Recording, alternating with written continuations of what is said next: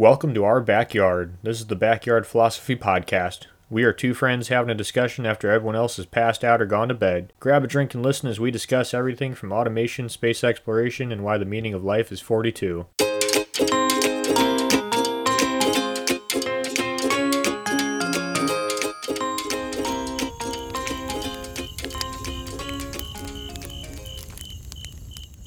Welcome to the first episode of Backyard Philosophy.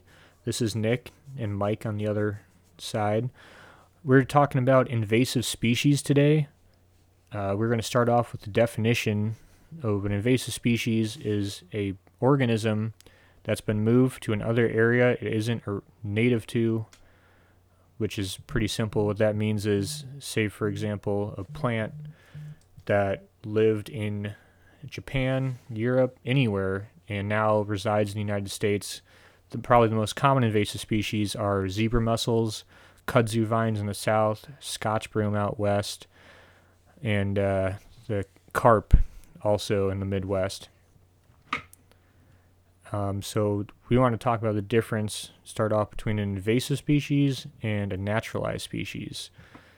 So an invasive species is a species that comes in and causes harm to the ecosystem the environment whereas a naturalized species is able to fill a niche and kind of slip in and you don't it's not taking over vast sections of habitat. It's just kind of filling a role that wasn't there before. And if you didn't know any better you would think that it was native.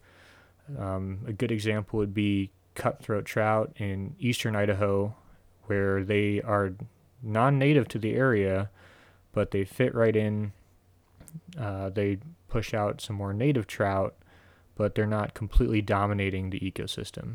Uh, I work in in the woods. I'm a forester for a private timber company, so I, a lot of my job is dealing with invasive species. So I have a background in that. Mike, why don't uh, you tell them a little a little bit about your background in invasive species or what you found out?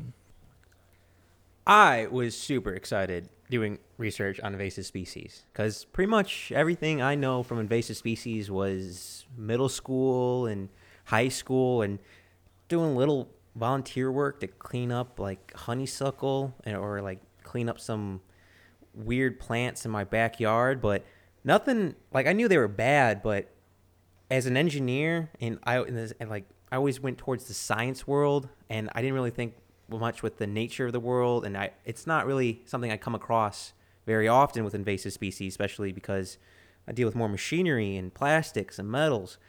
So when researching about invasive species, holy crap, that blew my mind on so many.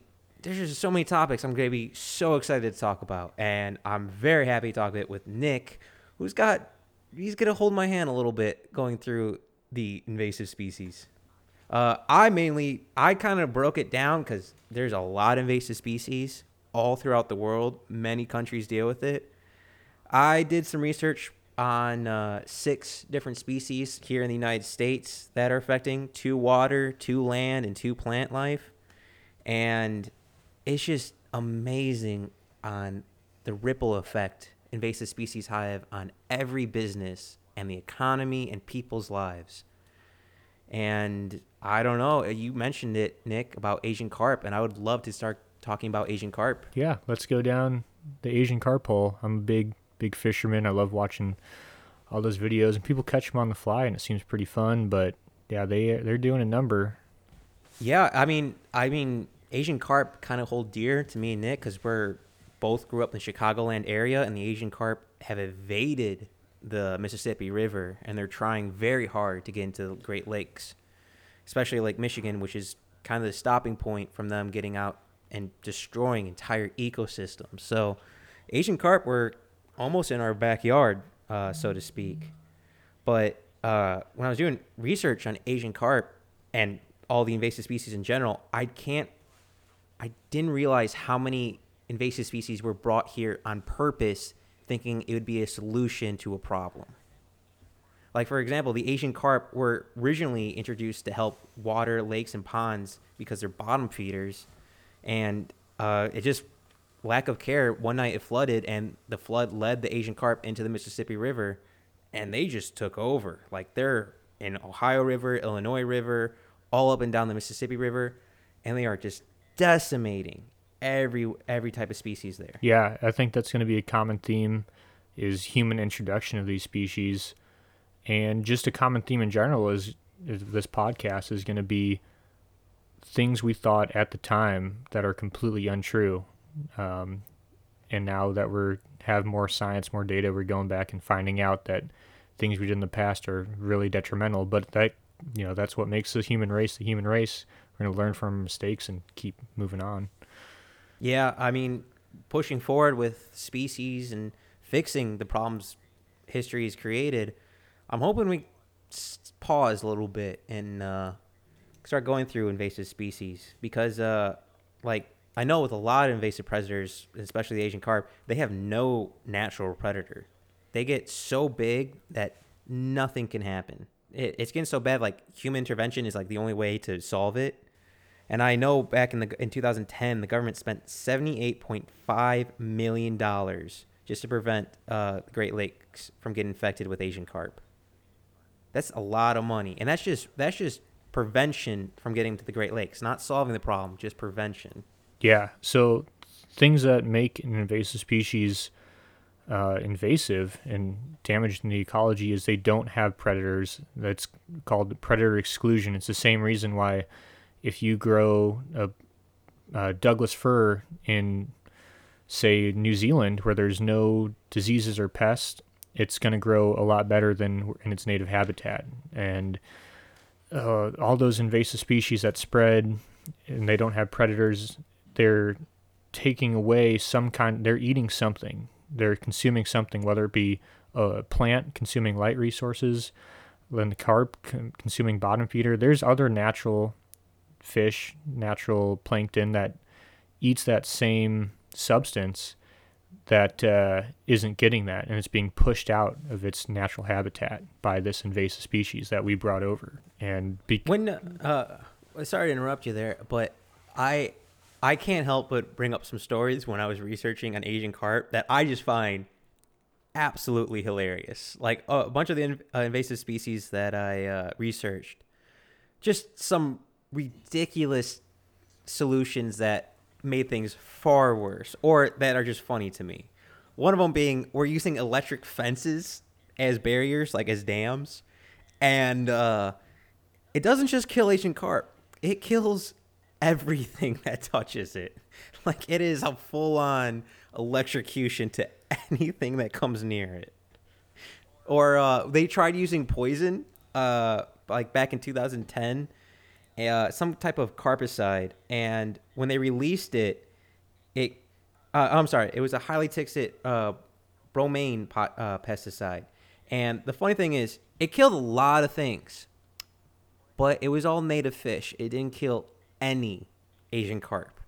So they dumped a bunch of poisons trying to kill the Asian carp, did not kill one, and just killed all the native species. Well, you got to start somewhere. But uh, yeah, those are some tough fish. I know some friends down in um, down south of me, and they'll bow fish for the carp, and they're using hundred pound braided line with like fifty pound draw bows because you, it, their skin is so tough Jesus. that just a normal bow is not going to pierce it. And then even after they get hit, they need that 100 pound braided line because pretty much anything less than that, they can break it off, wrap it around, swim deeper, and get out of it. They're just such tough fish.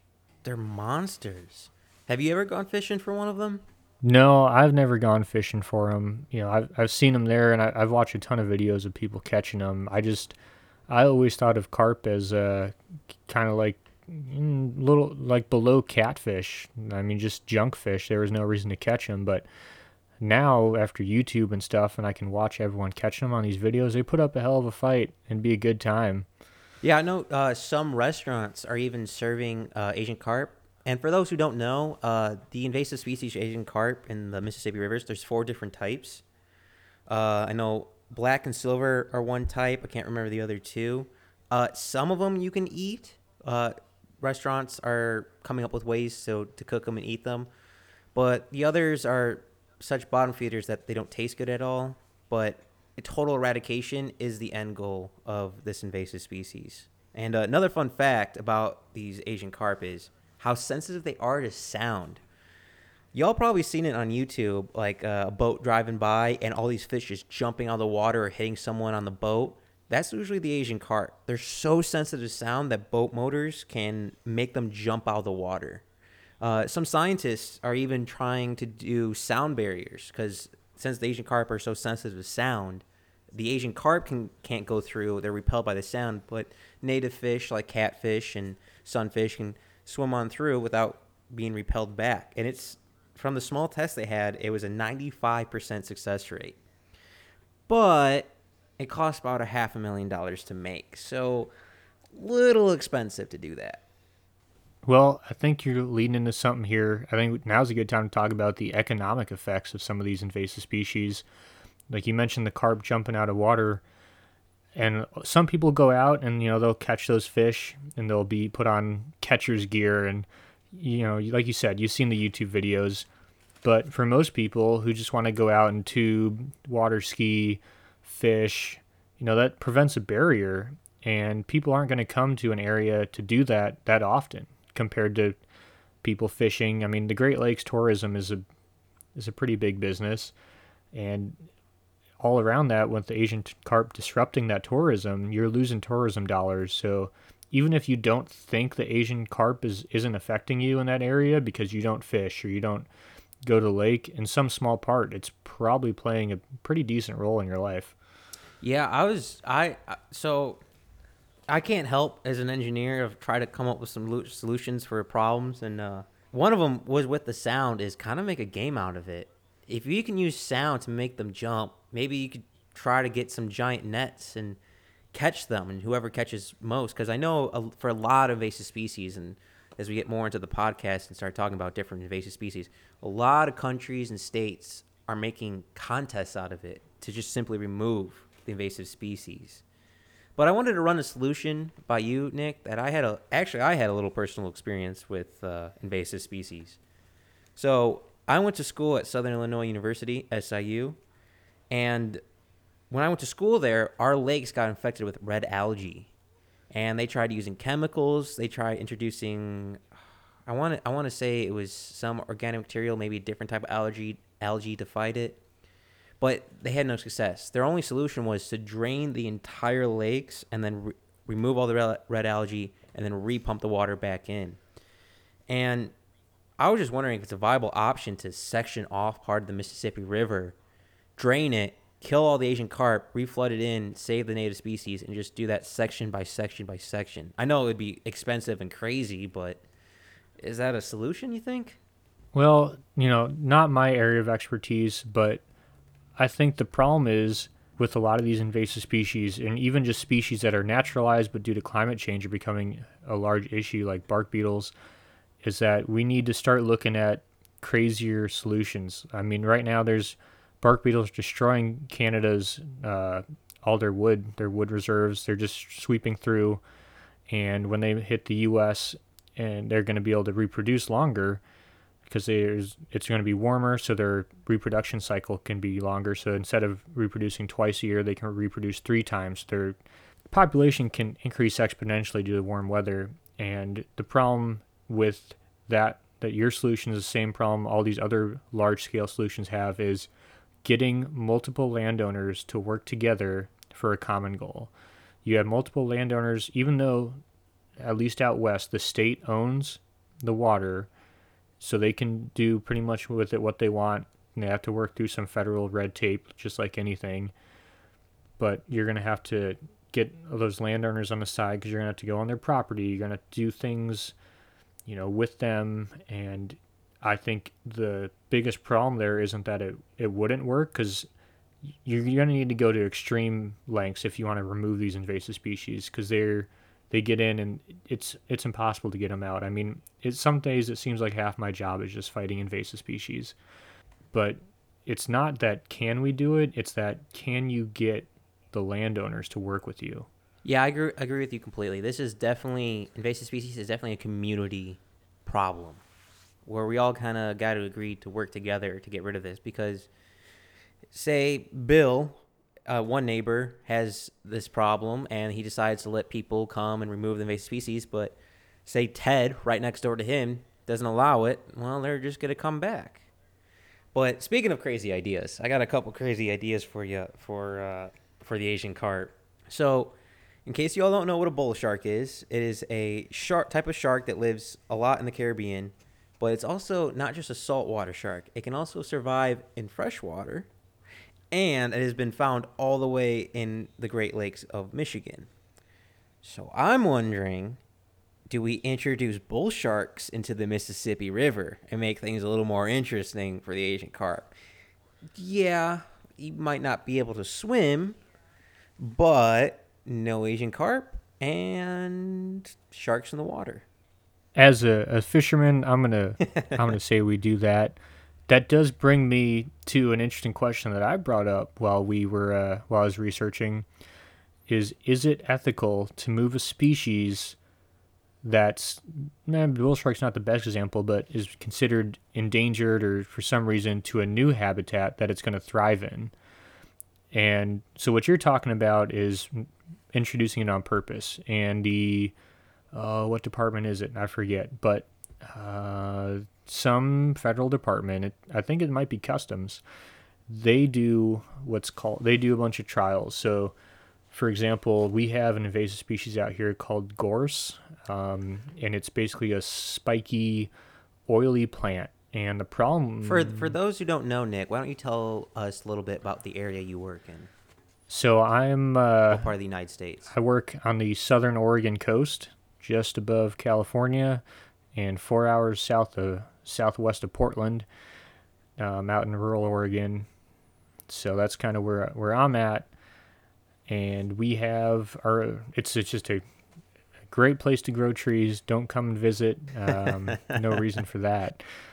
But what I'm saying is, so they they do all these studies to determine okay so we have an invasive species and why is it doing so well? Well like we stated previously it has no natural predators. So why don't we just bring those predators here? Well there's a lot of questions that go into that. So one is if we bring those predators there are they only going to kill our invasive species that we're trying to get rid of or are they just going to also destroy the native habitat? And instead of having one invasive species we have two so what they'll do is they'll have these big glass habitats. So depending on the species, it could be really big or really small. It it all depends. And they'll just release them in there with some of our native species and just see what happens. So So you're telling me they have giant aquariums? I didn't. I did not research or fit, find, come across this at all. They have giant aquariums to run tests on introducing invasive species into different habitats. Yeah, basically, I mean, this is mostly for uh, like bugs and plant issues. I I don't really deal too much with water, so I can't determine that. But yeah, they have big glass containers, and they just observe uh, what's going to happen, and so they'll just put a natural like their species in there. Say they want to bring in. I don't know some moth or something from Asia that is a natural. So what what the one by us is gorse, like I was saying, and there's a spider that it weaves really thick webs and it kills the gorse plants. And the webs are so thick it doesn't allow any sunlight to penetrate it, so the gorse plants die. Oh Jesus! And so they, yeah. So what they did was they tested it, and this is the problem with with testing is it's not 100% certain. And so they tested it, and it seems like the spiders wouldn't have too much of an effect on native habitat. Well, the spiders did a really good job of keeping the gorse plants out, but they also kept every other plant out. And uh, now we can't get rid of the spiders. well, that's a nightmare. That's that's grab the flamethrower and just start over again. Yeah, so it's it's but that it's only on like a few hundred feet of land, and they're very pretty much contained. We just can't com- seem to get completely rid of them, but it's just it's such a small area. It's that's the only area they introduced them. It was it was just a trial run, so they're they're probably getting a handle on it, and they're going to get rid of those spiders. But that was uh, it worked in the test and it didn't work. But they are testing to see what species can kill the species that bring in because all these species came from somewhere, and they do have predators wherever they came. Well, that's from. why I thought the bull shark was an interesting thing because we've already seen what happens when bull sharks are in the Mississippi and Great Lakes. They can't survive the cold, so when cold comes, they either go down the Mississippi back into the Gulf or they die. So it, it's more they're more like a seasonal plant, but it's a shark. Some I came across some research that they are native to parts of the Mississippi River, but not the entire Mississippi River, and that is alligator gar. So a big problem with the Asian carp is uh, lots of fish eat them when they're juvenile fish, but once they become adulthood, they're too big and nothing can touch them. But alligator gar, especially uh, I want to give a shout out to the short nose alligator gar, tends to be a little bit more aggressive towards Asian carp than any other alligator gar. So I've actually fished alligator gar before, and I don't, I wouldn't mind fishing that again. And I couldn't see a really a problem putting that in the Mississippi River up and down. Hopefully, we could breed the alligator gar to be a little bit more aggressive towards Asian carp. Because some of these Asian carp, I don't know if y'all have seen pictures of it, but they get big. Yeah, they're they're they're a really decent sized fish. Now I know I don't know about the the carp, but I do know so down south in Florida Caribbean, the uh, lionfish is a pretty big problem, and they keep trying to get native fish to eat the lionfish, and so they would do things like kill lionfish and leave them out, but all that did was train the native fish to just follow divers around because they knew their next meal was coming. It never trained them to actually kill the lionfish. It just trained them to follow the divers. Oh, Nick, I I love you. Cause guess what other aquatic animal I studied? The lionfish. The lionfish is just this is lionfish are a world problem. I, I don't know if you mind if we switch to lionfish over Asian carp, unless you got some more stuff to talk about Asian carp. No, we're good. Uh, lionfish, probably one of the first invasive species I've killed, just like because it was invasive. Definitely not the last in my line of work, but definitely the most fun. I just can't believe they're in the Gulf of Mexico, the Caribbean Sea, all up and down the West Atlantic, found all the way as far north as New York City, and now they're taking over the Mediterranean Sea, and it is just just Florida. Florida, in case you all don't know, has a lots of invasive species problems. Florida, I think, is, in my opinion, might be hit the hardest with all the invasive species. Florida also just has a lot of problems, but that's just a per Florida thing. Maybe that is just a Florida thing. but uh, the problem with the lionfish is they eat lots of herbivores and crustaceans. So if they just destroy, they destroy the ecosystem of plants of other fish that would eat algae.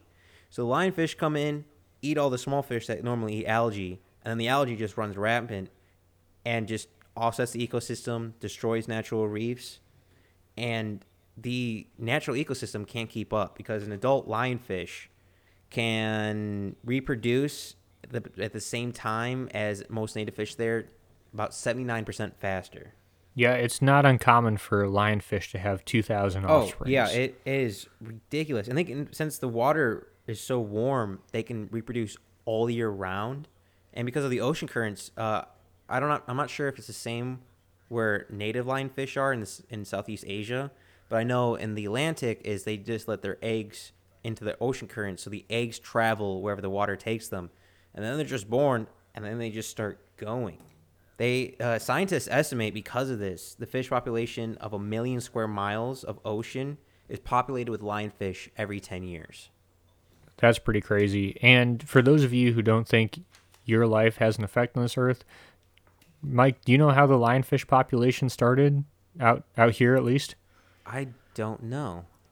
Lionfish were in someone's aquarium during a hurricane, and the hurricane came through, busted the house, busted the aquarium open. Next thing you know, lionfish are living out in the reefs.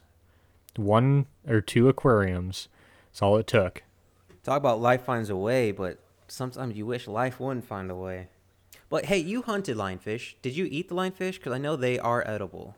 Yeah, so we sure did. Um, so we went out with the diving down somewhere in the Caribbean, and we speared lionfish with just a just a spear gun. I mean, we it's pretty simple. We made one at home, and you the thing is, you put the lionfish in this PVC carrying crate basically because they're uh, I don't know what you call them, stingers or spines or spines are extremely venomous. Like they're not going to kill you, but you're going to feel it and you're not going to have a good time. So we went diving and we killed a bunch and then the dive instructor, the guide showed us how to clean them and keep all the venom out of the meat and keep yourself, more importantly, keep yourself from getting uh, stung. And so we we ate it and it was good, but the problem is there's so many other fish to catch out there that uh, you know if you're a local you know and you're looking to catch some food you're going to catch something else so you don't have to worry about you know getting stung over and that's the same thing with the fish they didn't seem to they don't care about the lionfish but as soon as you come in and to start cleaning it they know what's going on and they'll pick up the scraps but they're not going to go out and kill those things because they're they do have that defense mechanism Yeah, I I read a lot that sharks don't go after lionfish, at least health, healthy lionfish. They tend to only go after injured or sick lionfish. But it does pop in my mind: is there anything we can use their venom for? Because I know some venom is used for like cancer research or uh, uh, medicine, and I don't know what kind of neurotoxin, or it could be a neurotoxin, it could be some poison or venomous. I'm not sure what their spikes are.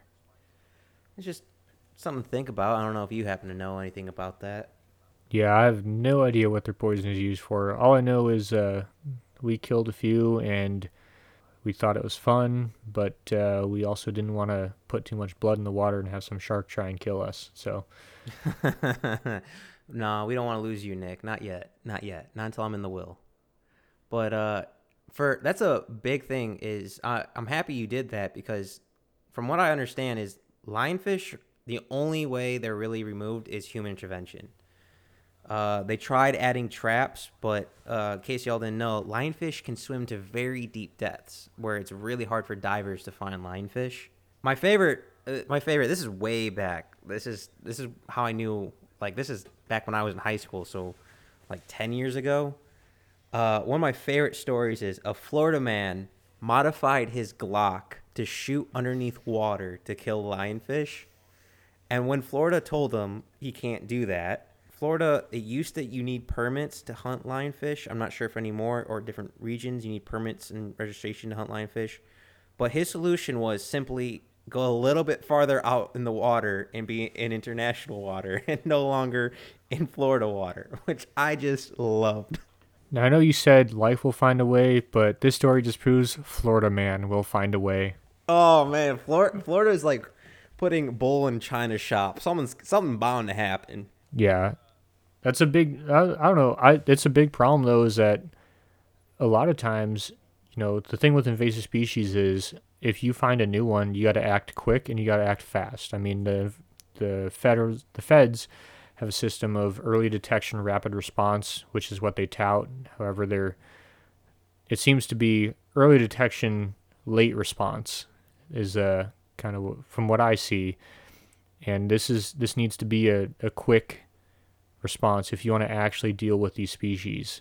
You know, having lionfish protect doesn't make any sense, and they protect other invasive species, and maybe for good reason, maybe not. But you know, we gotta if it's not for a good reason, you gotta explain why it's going on, why we need to have a permit to kill an invasive species. I mean, if the objective is to remove it, why do we have to pay to do that? That doesn't make any sense. Well, I'm pretty sure I'm pretty sure for most invasive species now in the United States, or at least the ones I research, which is like five or six, you don't need permits anymore. It is free game. Because I know in uh, 2018, Florida had a tournament of hunting, which is like the most a person can grab, and they ended up killing 15 or 16,000 within like a week, and they gave away prizes like money. I think it might have been lionfish or a different invasive species, but they, someone gave away a car.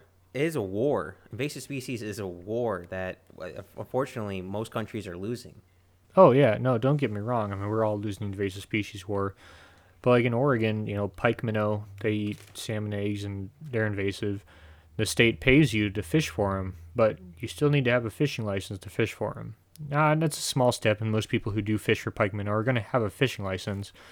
But it's just, it's kind of weird to me that if you really want this gone, maybe make this something that you don't have to pay to to fish for. It's just anyone can do it. Free labor. That that sounds like a very easy way to at least help some of the rangers or help some of the organizations remove invasive species. I'm definitely down for that. But I did find it interesting because they have some traps for the deep waters, but they're having a hard time finding a bait that attracts lionfish. Apparently, they haven't found a bait that works on lionfish, which I thought was very interesting. Yeah, but at the same time, I fish for a lot of fish all the time, and I can't find a bait that works all the time.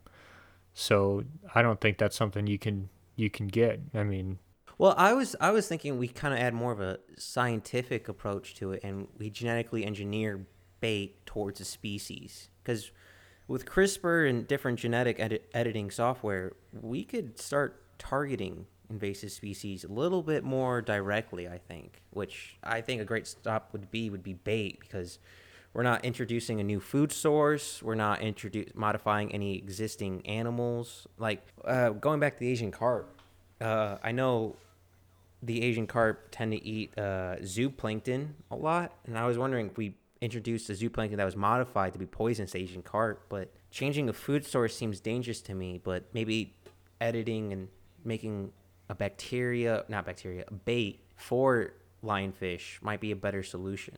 Yeah, well, you know the thing that when we kill the lionfish, just like any other fish, you know, fishermen are curious people.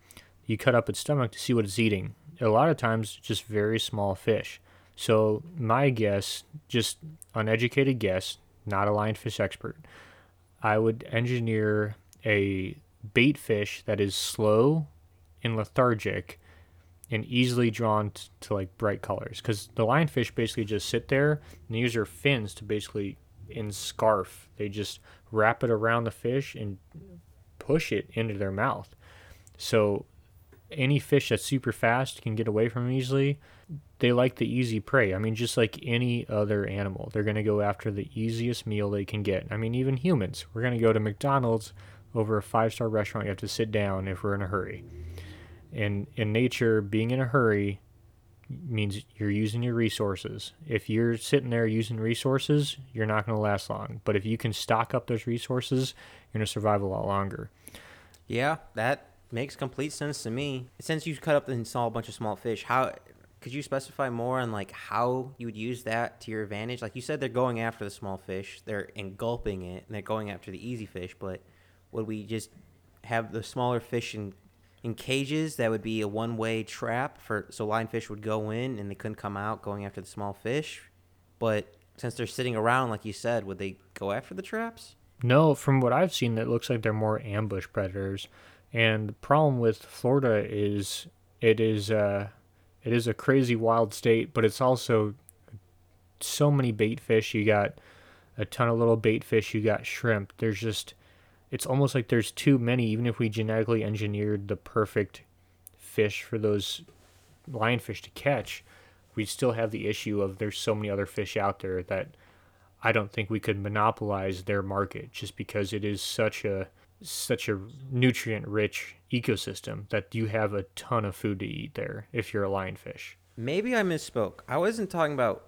I talked about editing uh, food for the Asian carp, but I was thinking just like modifying raw beef into a bait for the lionfish, taking something non-living, like stem cells, and produce them into a meat that'd be targeted towards lionfish not taking already native species and making it harder or easier for lionfish to get. All right, I see what you're saying. So what you're looking for is scent. You know, fish smell just like humans do. Yes. You know, everyone talks about how sharks smell blood and whatnot. So yeah, you're gonna you're trying to breed for a scent.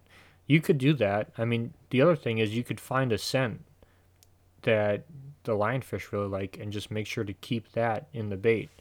I mean, so like for instance, crab. A lot of people will put uh, cat food uh, slightly open so that it just leaks that oily cat food scent in your crab pot. You know, I like to do when I'm fishing for rockfish. I'll put some herring scent on my lures, and it seems to work sometimes. Doesn't work other times, but yeah, if you I guess if you what you're saying is we need to find some scent that the lionfish can't resist that maybe other fish can resist. You know, and so what I'd focus on then is I'd go back to look at the Philippines where the lionfish are from and see what their natural what their natural uh, prey is and try and recreate a scent that's very similar to that because hopefully it'll kick their instincts in and their instincts will say prey and they'll head towards that trap. I completely agree with that, except that when doing research on these lionfish, I've noticed that lionfish have changed from the Southeast Asia region to the Gulf Atlantic region. In the Southeast Asia region, they're nighttime fish, they're nocturnal. But now in the Gulf and the Atlantic, they're daytime fish. They've switched their cycles, and I'm not sure why. But if I had to guess, I'd say they have a natural daytime predator. And now that they don't have that daytime predator, they can operate during the day. That is a good point. Did not think of that. So maybe maybe we find some sense that they like from their homeland. Maybe genetic engineer or not genetic engineer. Look at their DNA sequence to figure out what's triggering the lionfish's brain. Throw some biology in there. I'm not a biologist, mechanical engineer. Sorry, folks, can't help you there. And make a bait and throw in the traps. Maybe make the conservation's lives a little easier on inv- that invasive species. Yeah, I mean the thing is too, there's a lot of actual like, companies who entirely specialize in making scents that attract fish, and you know if that'd probably be a pretty lucrative contract if they were the ones to make that lionfish scent.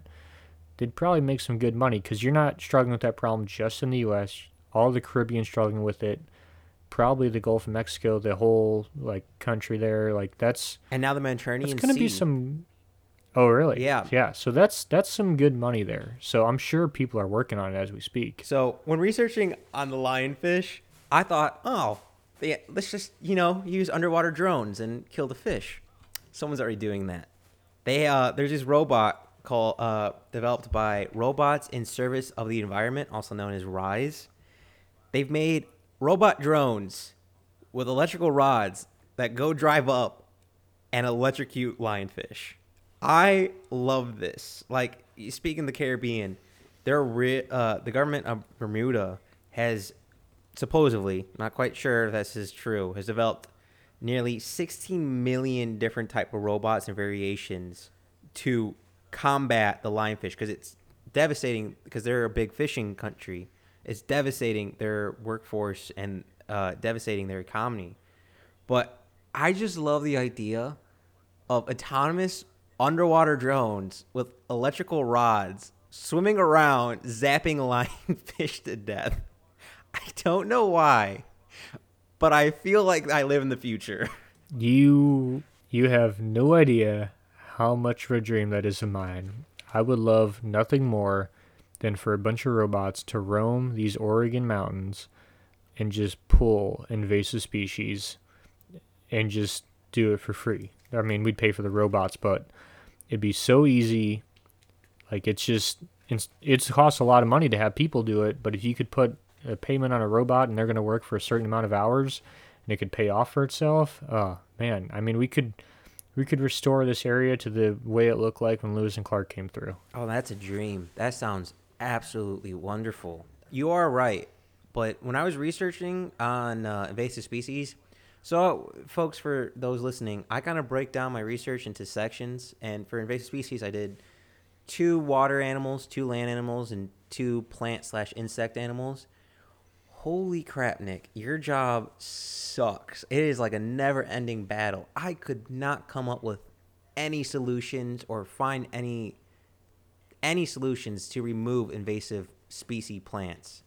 Like it is just man work of going out there and getting your hands dirty and that is all I could come up with. Yeah. So the thing about invasive species is like they're they're here to stay. I mean, the ones that get introduced, like I said, Scotch broom and, gorse are probably our two biggest, but Scotch broom by far is our biggest enemy, and we just can't get rid of it. So we don't try to get rid of it. We treat it so in areas that are we know it's there, then we'll when we have a new unit or something where you know it thrives in disturbance. So disturbance is any event that basically resets your natural clock. A fire, um, logging, a disease. It gets rid of your overstory. It cuts all your big trees are gone, and now you have your understory, your shrubs and stuff coming through. Scotch broom, not native to the U.S. Any type of disturbed soil, burned soil, uh, machine, dirt bike, truck drove over it, exposed to bare mineral soil, it's gonna pop right up. Though the only good thing about Scotch broom is it only produces seed after its third year. So you have two years to kill it before it can produce seed. The problem is once it's established, it has such a huge seed bank, much like the lionfish, that it's pretty much there to stay. I mean, it's going to produce a seed bank that's going to live for the next, you know, over 50 years. It's fireproof. You can't burn it. You can't kill it with herbicide, the seed bank. Wait, hold up. It's fireproof? Yeah, it's a pretty common theme with a lot of western species and some introduced species is it's called a like a serotinous cone for um, some trees where you actually need fire to break up the outside of the sh- uh, the pine cone or the cone for it to release its seed. It needs that fire because that fire means it, it senses that fire has come through and it breaks it doesn't sense it. It breaks up the outer layer of the chemicals that are on the shell and then the seeds release. But what that's telling the shell is your competitors are gone. Now it's your time to reproduce. I always knew fires helped because I just figured because it was ash and just meant it was open territory now that you didn't have to compete as hard. But I never knew the in depth of the system that plants have developed to be fireproof or fire resistant to grow after a fire.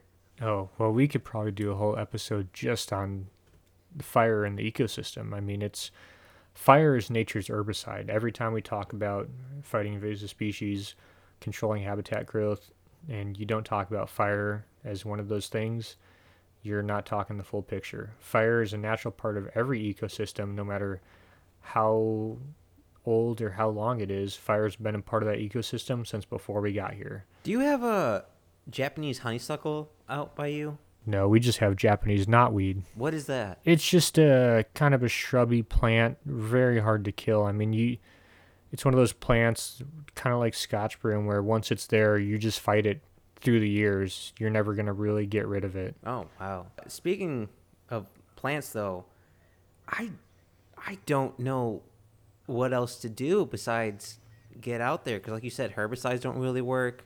They're fire resistance my crazy idea would have been genetically engineer a bug to like the taste of that certain plant's leaf and let them loose, but that's Pandora's box right there. Yeah. So out west, like I said, Scotch broom, huge problem. My friends who are farmers fight Scotch broom. As a forester, I fight Scotch broom. It thrives on disturbed soil. And what is disturbed soil? It's soil that's about to be planted for wheat. It's soil that's about to be planted for trees. It's about to be planted for potatoes. Every single thing Scotch broom gets in there. It's roadsides, anything. It's a huge problem. And like so we don't like we talked about, we don't get rid of it. We can't I mean we could if we would, but we can't. What we do is we control it. So we control Scotch broom. So we treat it so we kill it before we plant, and then we go back and kill anything or treat anything that's survived. So because it will overgrow overgrow your trees, it will overgrow your wheat, you know, whatever you're growing. If you don't get a control on Scotch broom, it can grow pretty much taller, faster than anything you're growing because that's the nature of the beast. So you just the problem is you got to get a handle on it. You got to get a handle on it quick. The other problem is it's pretty. People like it. It's got pretty white or no, yellow flowers, and everyone likes to look at them. So what do people do? They grow it, and they grow it because it's pretty. That hurts my head so much because people are doing the same thing with Japanese honeysuckle. When I was researching it, I found more websites on how to grow and maintain Japanese honeysuckle, which is devastating the Northeast, like Maine and New York and Vermont, a lot. But the websites just kept showing on how to preserve this invasive species, and it it was hurting my soul. And I I'm not in that industry. I can't imagine what you must feel like when you're driving by and you see someone growing the plant you are meant to destroy. Oh yeah, it uh, gets me worked up. Just uh, ask my fiance. We have uh, pampas grass, which is another one, and that's a very pretty species. Everyone grows it out here. It's a very coastal kind of like Kenny Chesney vibe and species. It looks nice, but it's not supposed to be here. But yeah, my neighbors are growing some uh, Scotch broom. I'm, they're not really growing it. It's just kind of growing in because it grows in any area it can. It's a very good at what it does. It's an early successional species. And so what Uh, can you explain that for those who are listening? so succession is the normal, I guess, rhythm of the environment. So it basically means how is nature going to react. So your first stage of succession. So succession begins after disturbance. Disturbance, logging, fire, disease, uh, windstorm. Basically anything that wipes out whatever was there. And it can be could, disturbances vary. They can wipe out the entire ecosystem. They can wipe out just a part. They can wipe out an acre. They can wipe out a hundred acres, either or. And so after this disturbance, succession begins. Succession basically means rebuilding. So what you're doing is your early successional species, your species that thrive on disturbance. So any species that has a seed that's just sitting there waiting to see the sun, as soon as it sits the sun, it's going to pop right up some species adapt in different ways. We can go way into depth on this some other time, but Scotch broom or other early successional species, they're ready to hit the dirt right as it opens up. So they're looking for bare mineral soil, disturbed soil they can get get in there before other species and they're quick to exploit that niche. And a niche is basically just what role are you filling in that environment? You give them an inch, they take a mile. So, for example, like um, say trees, they fill the niche of they take, you know, your t- they grow taller than other species, so they fill that niche of your, they grow up, take that ox, they're not oxygen, take that light from everything else. Whereas, say like blackberry, which is a probably common invasive species by everyone, it's also a disturbance-driven species. It'll grow in disturbed soil, so any soil that's seen some kind of disturbance. So that would mean like uh, you know you're you're tilled it or truck drove over it made some big ruts anything that exposes that bare mineral soil when i say bare mineral soil i'm just soil you're not looking at grass you're not looking at anything else sprouting out you're just looking at dirt Good old fashioned dirt patches. hey it's only dirt when it's inside it's soil when it's outside ah, potato, potato. soil is the lifeblood of this of everything but that's Ah, let's go with water. Hey. Let's go with water for that one. mm, couldn't deal without either of them Ah, pretty sure there are uh, there are live mammals and fish and water, and there's no soil in the water. Just saying. Yeah, but uh, what? Who uh, grows all that uh, foliage that they eat? The coral. All right, get out of here. Come on, I'm a devil's advocate. I love playing devil's advocate. But I, I, I have a question with your plants.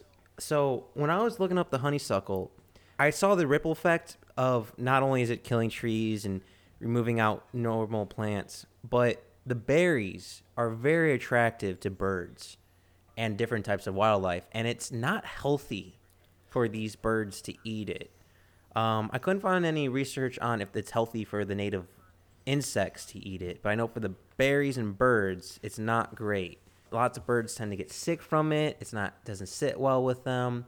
And in case guys don't remember from middle school, birds eat berries, they poop the berries, and new seeds form and new plants form. But I was wondering if your plants up in the northwest affect the mammals and animals in your area? Like, are those leaves heavily chewed upon a certain insect, or are uh, is it removing certain grasses that usually deer like to eat on, or how how is that affecting your ecosystem up there? Uh, so I would say our to me, our biggest competitor, if you're talking about ecosystem change, is going to be Himalayan blackberry.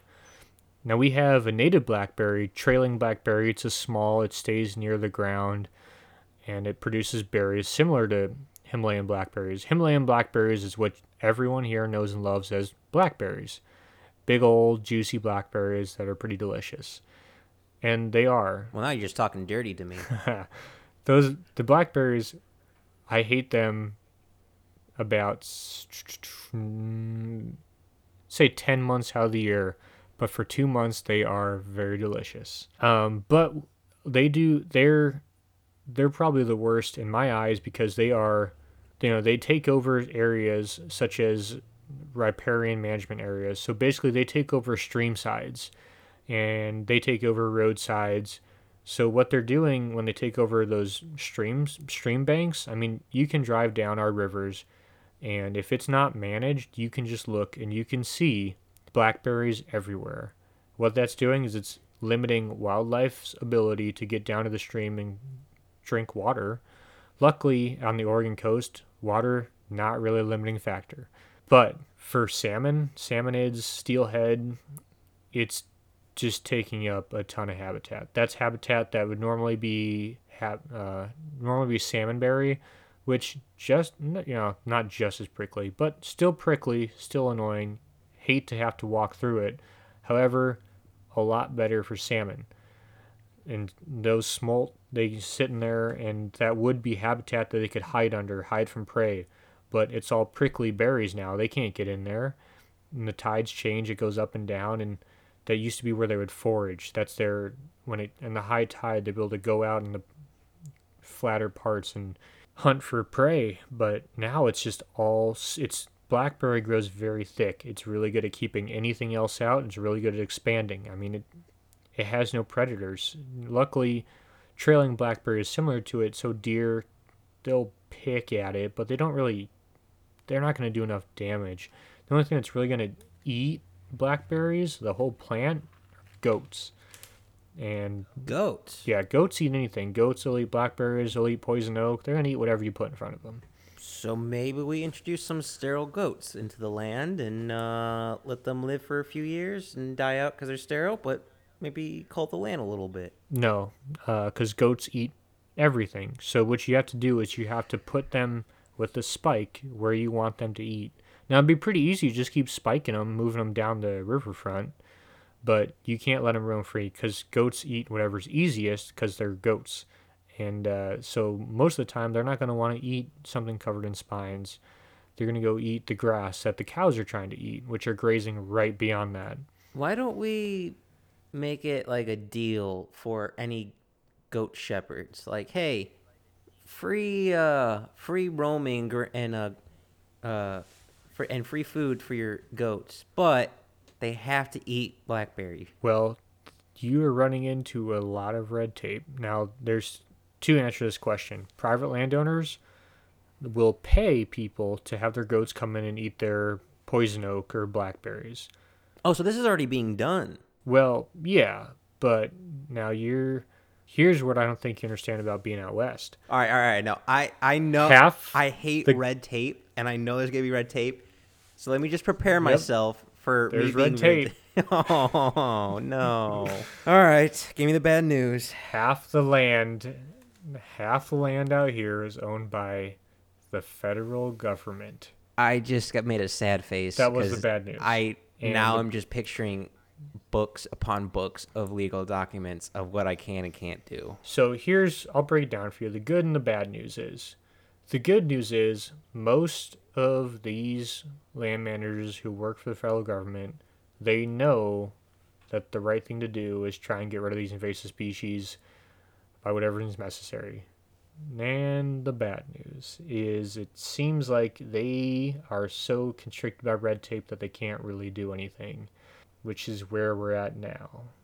We had a guy come and talk about like how the the talk about the salmon and steelhead population and about how their habitat's being destroyed by the blackberries, and we don't know how to get rid of the blackberries. And I told them it'd be it was not get rid of the blackberries, but restore the riparian areas or stream areas to what they naturally were.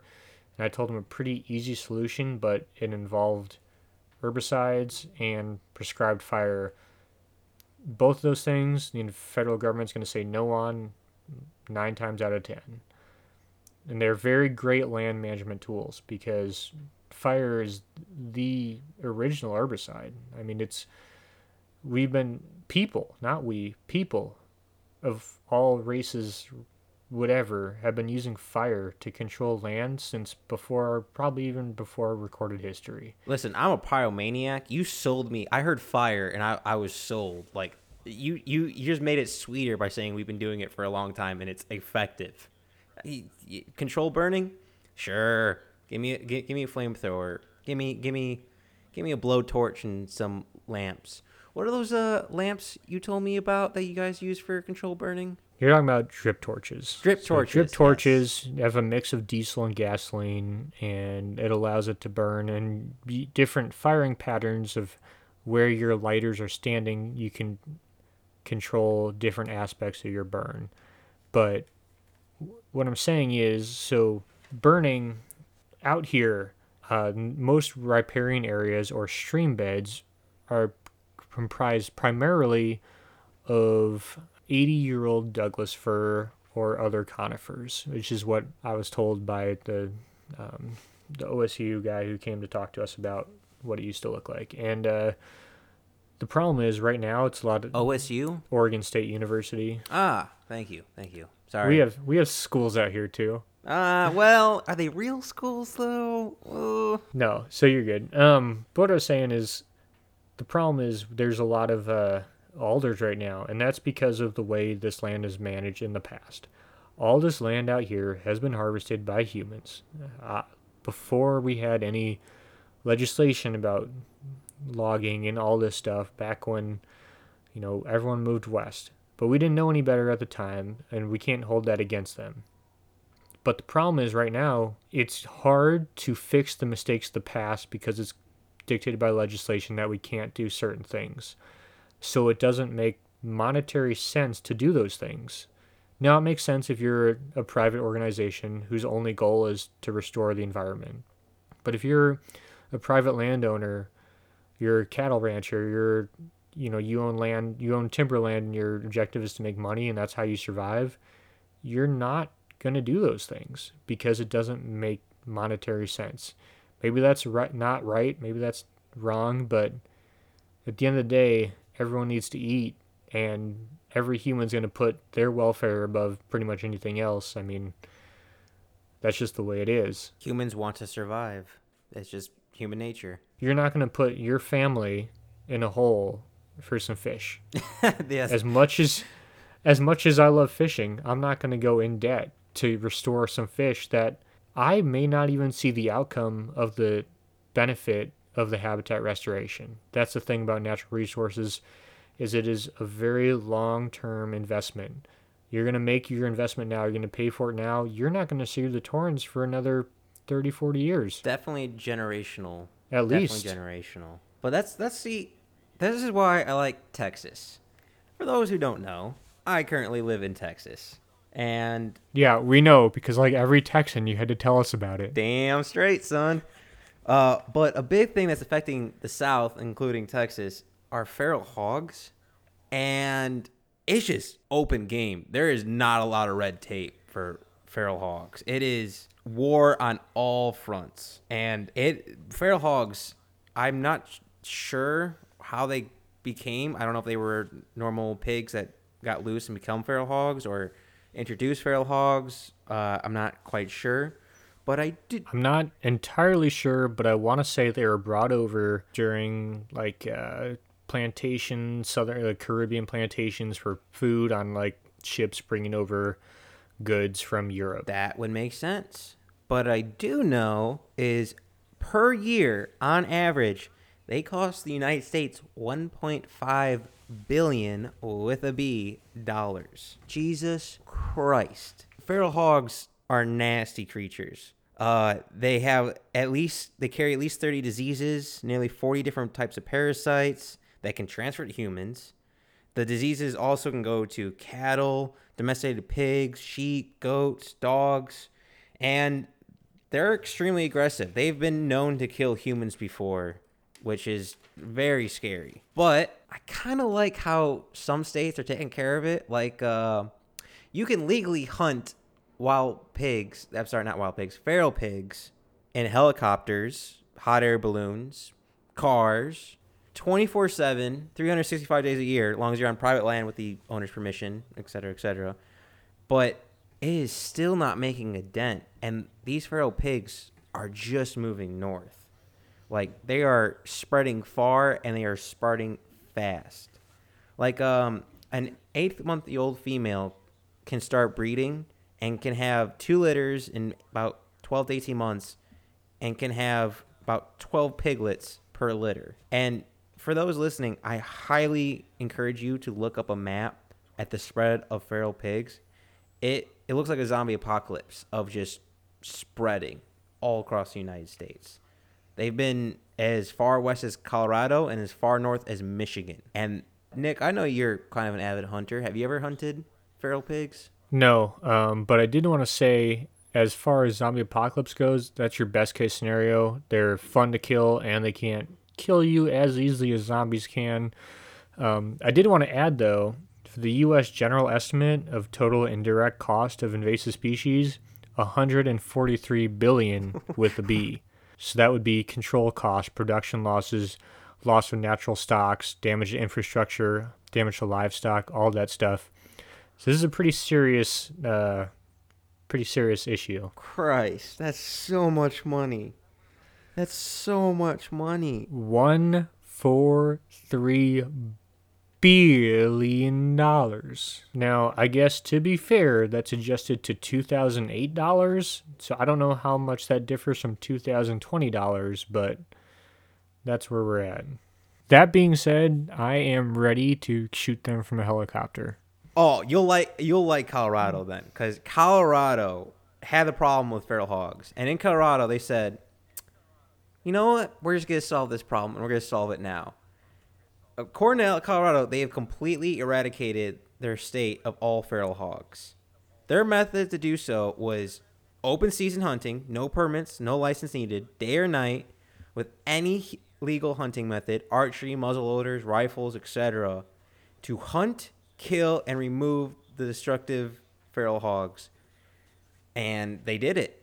Apparently, they removed. They just had a giant open season war of remove the feral hogs, and it sort of worked. Yeah, And like I said earlier, it's like it needs to be quick and it needs to be extensive. I am. I'm might be also brought up the point of property damage because I was when I was looking into feral hogs, I didn't realize that they weren't just eating stuff. They weren't just affecting natural wildlife, but they were running through fences, destroying fences. But they were also destroying tree saplings. Like they uproot and eat new trees being planted, like their seeds. But they also rub their tusks and bodies against young trees and completely destroy it. They are just decimating a huge part of the forest industry in the South. Yeah, not to mention that they go in and they uproot plantations of, you know, I'm not too familiar with agriculture down south, but what the pigs do is they go and they just destroy the soil. They pick at it and they kick it. And so you're getting rid of any seeds you have planted there and you're destroying your, you're compacting your soil, all that kind of stuff. They're just destroying everything. I mean, they're just destructive, is what they are. You'll you'll like this. Uh, so shout out to Cody Elrod. Uh, he has a job, Nick. I think might be up there for one of your dream jobs.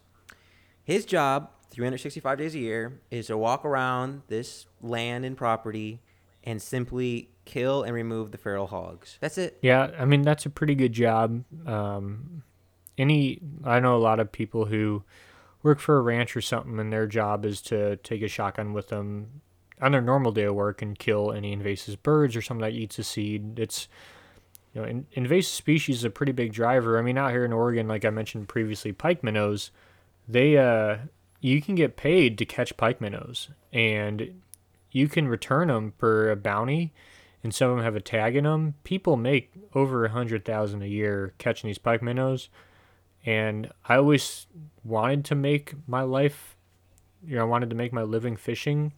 Don't know if that's quite it yet, but uh, you know it's a good start. I'm I'm happy you brought that to my. I did not know like it was that lucrative for that type of fishing, but when I come to realize is there's so much job potential to have for industries to make invasive species task groups simply to hunt and kill. Now there are some already, and they are doing wonderful work. Shout out to them.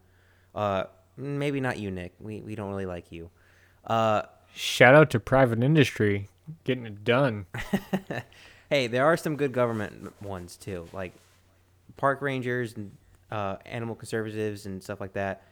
But it it's a huge industry that could produce a lot of jobs because as soon as one invasive species is eradicated, I guarantee you there'll be a new one right around the corner. And for those who are thinking that killing is a little bit inhumane and not the solution, I I I like crazy ideas trying to figure out a solution. If I had a magic wand, what I would do, like the robot drones to electrocute fish.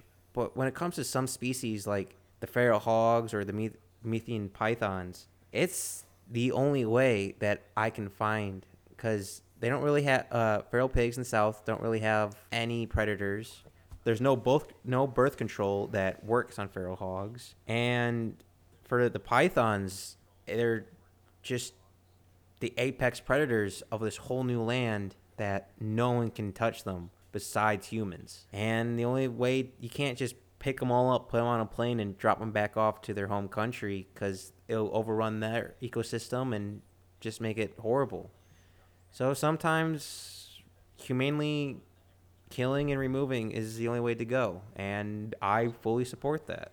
Well, that's what I said earlier. Is that with these invasive species, it's not going to be something that everyone's going to agree with, but it needs to be quick and needs to be extensive. Even the thing that we haven't touched on yet is invasive diseases.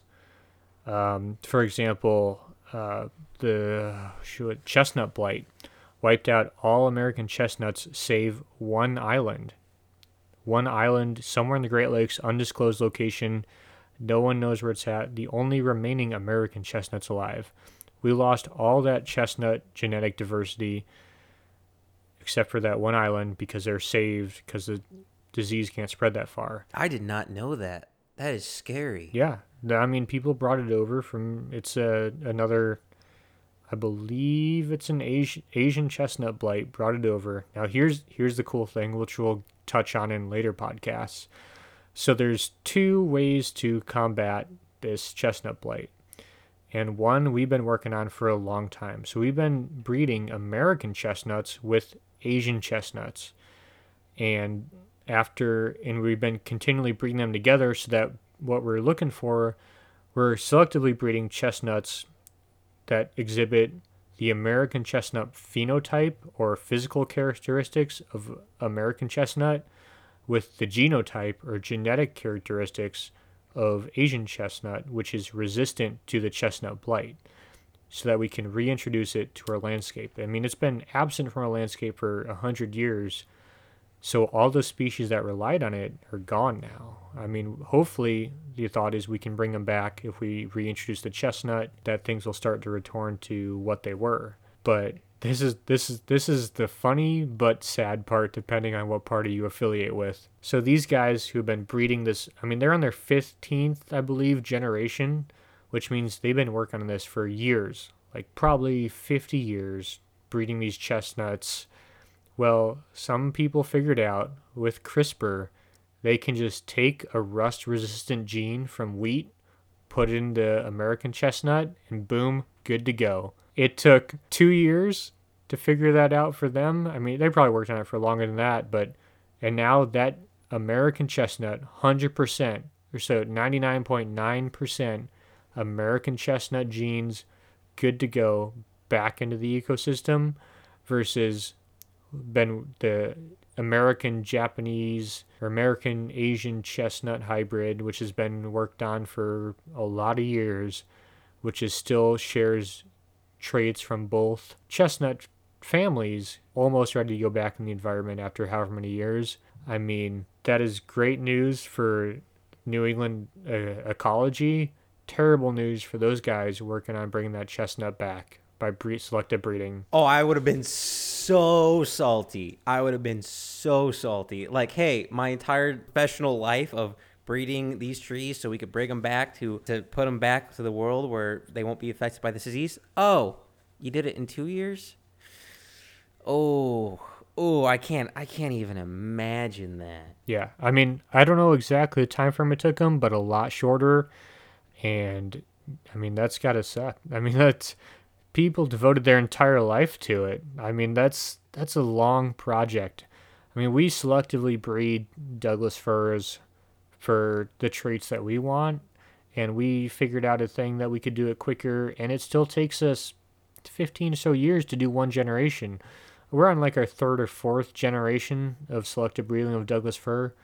Corn, which has a one year growth cycle, it's on its 116th of commercial selective breeding. I mean, we are forestry is i mean we're so far behind agriculture but yeah it's uh man can you imagine? I i can't. And i'm thinking partly is uh a topic we sort of touched on was funding. I don't know how well your section up there is funded but i imagine it could definitely be better. Yeah i mean here's the thing. We we can do we can manage our invasive species what would help us more on funding is if the government stepped in and did their part and took care of their invasive species. Because they are you know like we said earlier red tape. They're so limited on what they can do. We can keep invasive species off our ground if it's not there but we can't treat invasive species on government ground. They can do that. However it takes them a long time to do it and oftentimes we are hindered by our neighboring to government property or public property, which is all of our property. It's our property that is spreading all these invasive species for the most part, and that is probably the most tragic part of this. I appreciate what you're all doing, but I really I dislike that we're trying to maintain.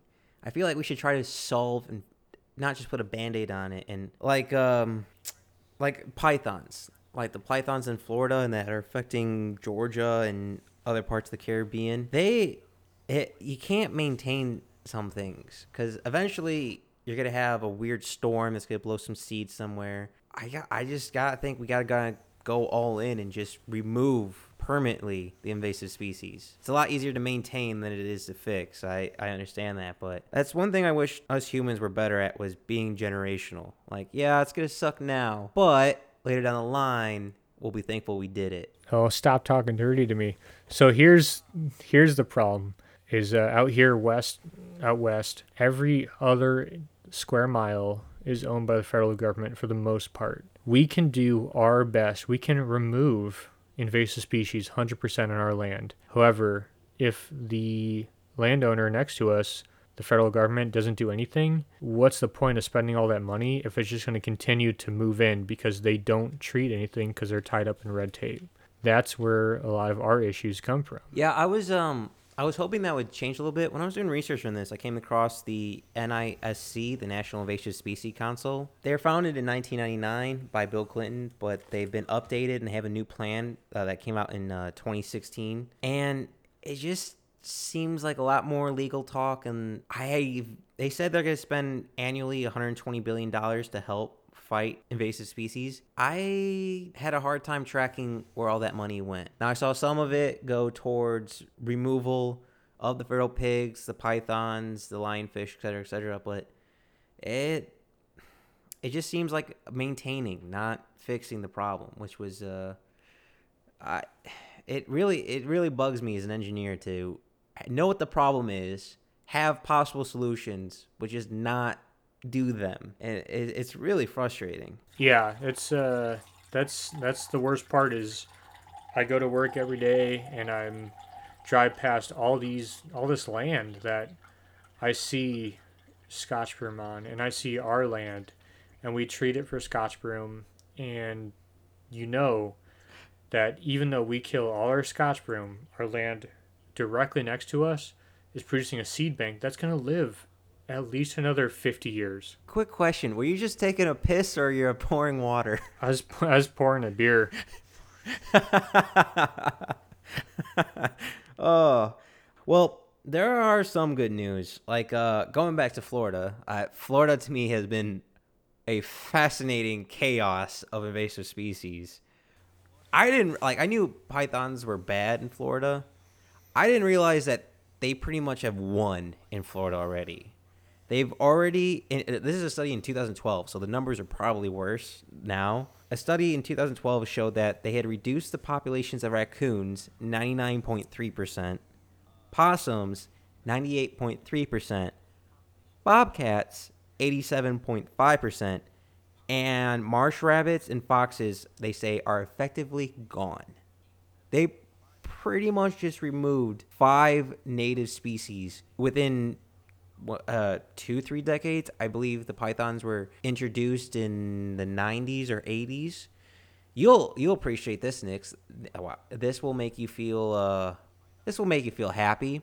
So the reason why there are invasive pythons all in Florida and the South and part of the Caribbean is people flew them in on purpose to sell them at pet stores and conventions and exotic pets, etc. And then a lot of people, when they got bored or the python got too big, they simply let it go into the wild. And now you have a big problem. Look, if if there's one thing humans are good at, it's uh, taking blame for things they've done. So that doesn't surprise me. Oh, uh, you ever heard the quote of why hell is a bottomless pit? no, what's that? Uh, so the reason why hell is a bottomless pit because a dumb motherfucker like you could always make it worse. I believe it. and I, I, I think Jordan Peterson said that, or so, someone said that, and I absolutely love it. But when doing research into pythons, like they become so big, even alligators don't touch them or eat them. And females can lay up to 50 to 100 eggs.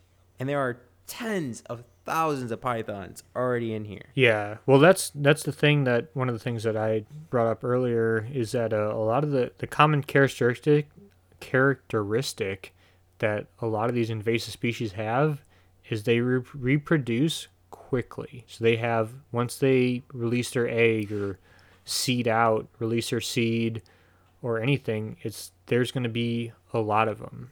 Same with these pythons, like you're saying, is that they're going to release a lot of eggs. I completely agree. That was a very common thing I kept seeing was they kept adapting to they adapted the climate very well, no natural predators, and just the their birth rate or recycle rate was just so much higher than anything around that area. Yeah, that's a, that's a big problem because you know a lot of these people these plants come over animals, pigs, whatever they are, they come over and if you can outbreed and you can your offspring can survive growing to maturity, then you're pretty much there. Like you're set, and that's all you need. And once you get, once you breed and then reproduce, and those offspring reproduce, and if no one's killed them since then, you're pretty much set in that environment, and you're nothing's really going to stop you. Numbers always win if there's enough numbers. What I want to do a shout out to the uh, Florida Fish and Wildlife Conservation Commission boy, that's a mouthful, or uh, better known as the FWC, which me, they just said, all right, no more licenses, no more permits on 25 different public lands or private property. Just go at it. Just have fun. No, don't, don't worry about it. Don't worry about the permits anymore. And like you said, uh, some people make livings off of it. They've been uh, encouraging people to do it, and they've been incentivizing people to use m- with money to solve this problem. Yeah, I mean, I know someone in Florida who's killed a hog with a knife just because he wanted to see if he could do it. So it's uh you know, it's Florida. They're going to do whatever they're going to do and we can't control that. But at least let them focus their Florida energy on killing those hogs over whatever else the Florida man's doing. I don't recommend doing it with a knife. I feel I feel like that was almost a Darwin Award kind of moment because that felt. Hey, he he survived and he's engaged. Congratulations, Henry. Well, anyhow, Florida is not recommending people use a knife to kill hogs or python. Well, sort of using knives on pythons.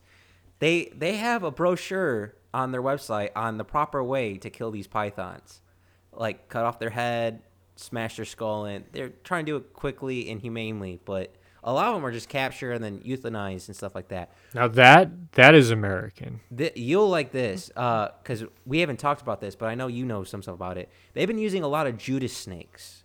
And for those who don't know what a Judas animal is, is they usually sterilize the animal or they put a tracker in the animal or they just simply follow the animal, let it loose in the wild, let it track it, let it bring it to the other t- species of its type so you can eliminate and kill whatever species that is. And it, it's been very effective with pythons in Florida. So for pythons, at least these pythons, the Burmese pythons, the female to male ratio is very vastly different. There are way more males than there are females. So a lot of them are being females are being captured, put a tracker in them, and then release. Because for those unfamiliar with snake mating, uh, it's kind of like an orgy. I guess is the best way to, to describe it. Is No, go ahead. Use scientific terms, Mike. Okay. Well, in this snake orgy where everything's slippery and long, they uh they kind of ball up together. Uh, I know for gardener snakes, because that's uh, the snakes I grew up with. Sometimes they get in knots and they'll die because they're all knotted together and they can't escape. It's similar. They just bunch of males, one female, and they're just entangling each other trying to mate. But they track the female, find all the males, and remove it. They stopped doing it with females, and they've been only doing it with males because they're they realize the females don't work once they uh, neuter it.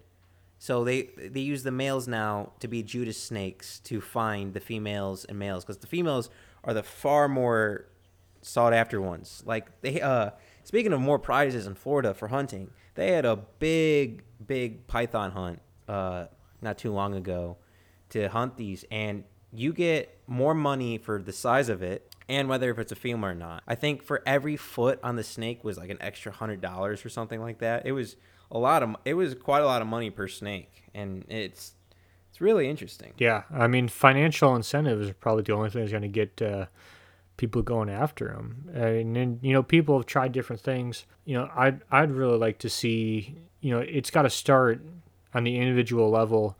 I'd like to see people promoting indigenous species in their yards instead of planting Kentucky bluegrass everywhere. I mean, I don't think we need to see any more grasses, but it'd do a hell of a lot for the community to see some natural grasses, some shrubs and forbs that are meant to be there. I mean, that would be it'd completely transform what America would look like, but man, I mean, can you imagine what that would do to the environment? I mean, we're you're bringing the natural environment back to however many more acres. I mean, if tw- even 10% of the private landowners in the US transform their yards back into native only vegetation, I mean, that would be a tremendous increase in habitat for all these animals, which would bring back, you know, it'd provide more habitat for native animals. Yes, maybe also invasive, but right now we're trying to bring back that native habitat. Nature is so beautiful and comes in so many different forms. And if we could bring back nature how it was before humans brought invasive species over or unforeseen circumstances change the environment in which that ecosystem is, it would be so beautiful to see like a sunrise on a natural native habitat that that the ecosystem is in harmony. I would love to see that without invasive species ruining that or changing wildlife. See see how nature's supposed to be before humans got involved. We're wrapping up at this point. We want to say thank you for listening to the first episode of Backyard Philosophy. You can check out part two of invasive species in episode two, which is out now.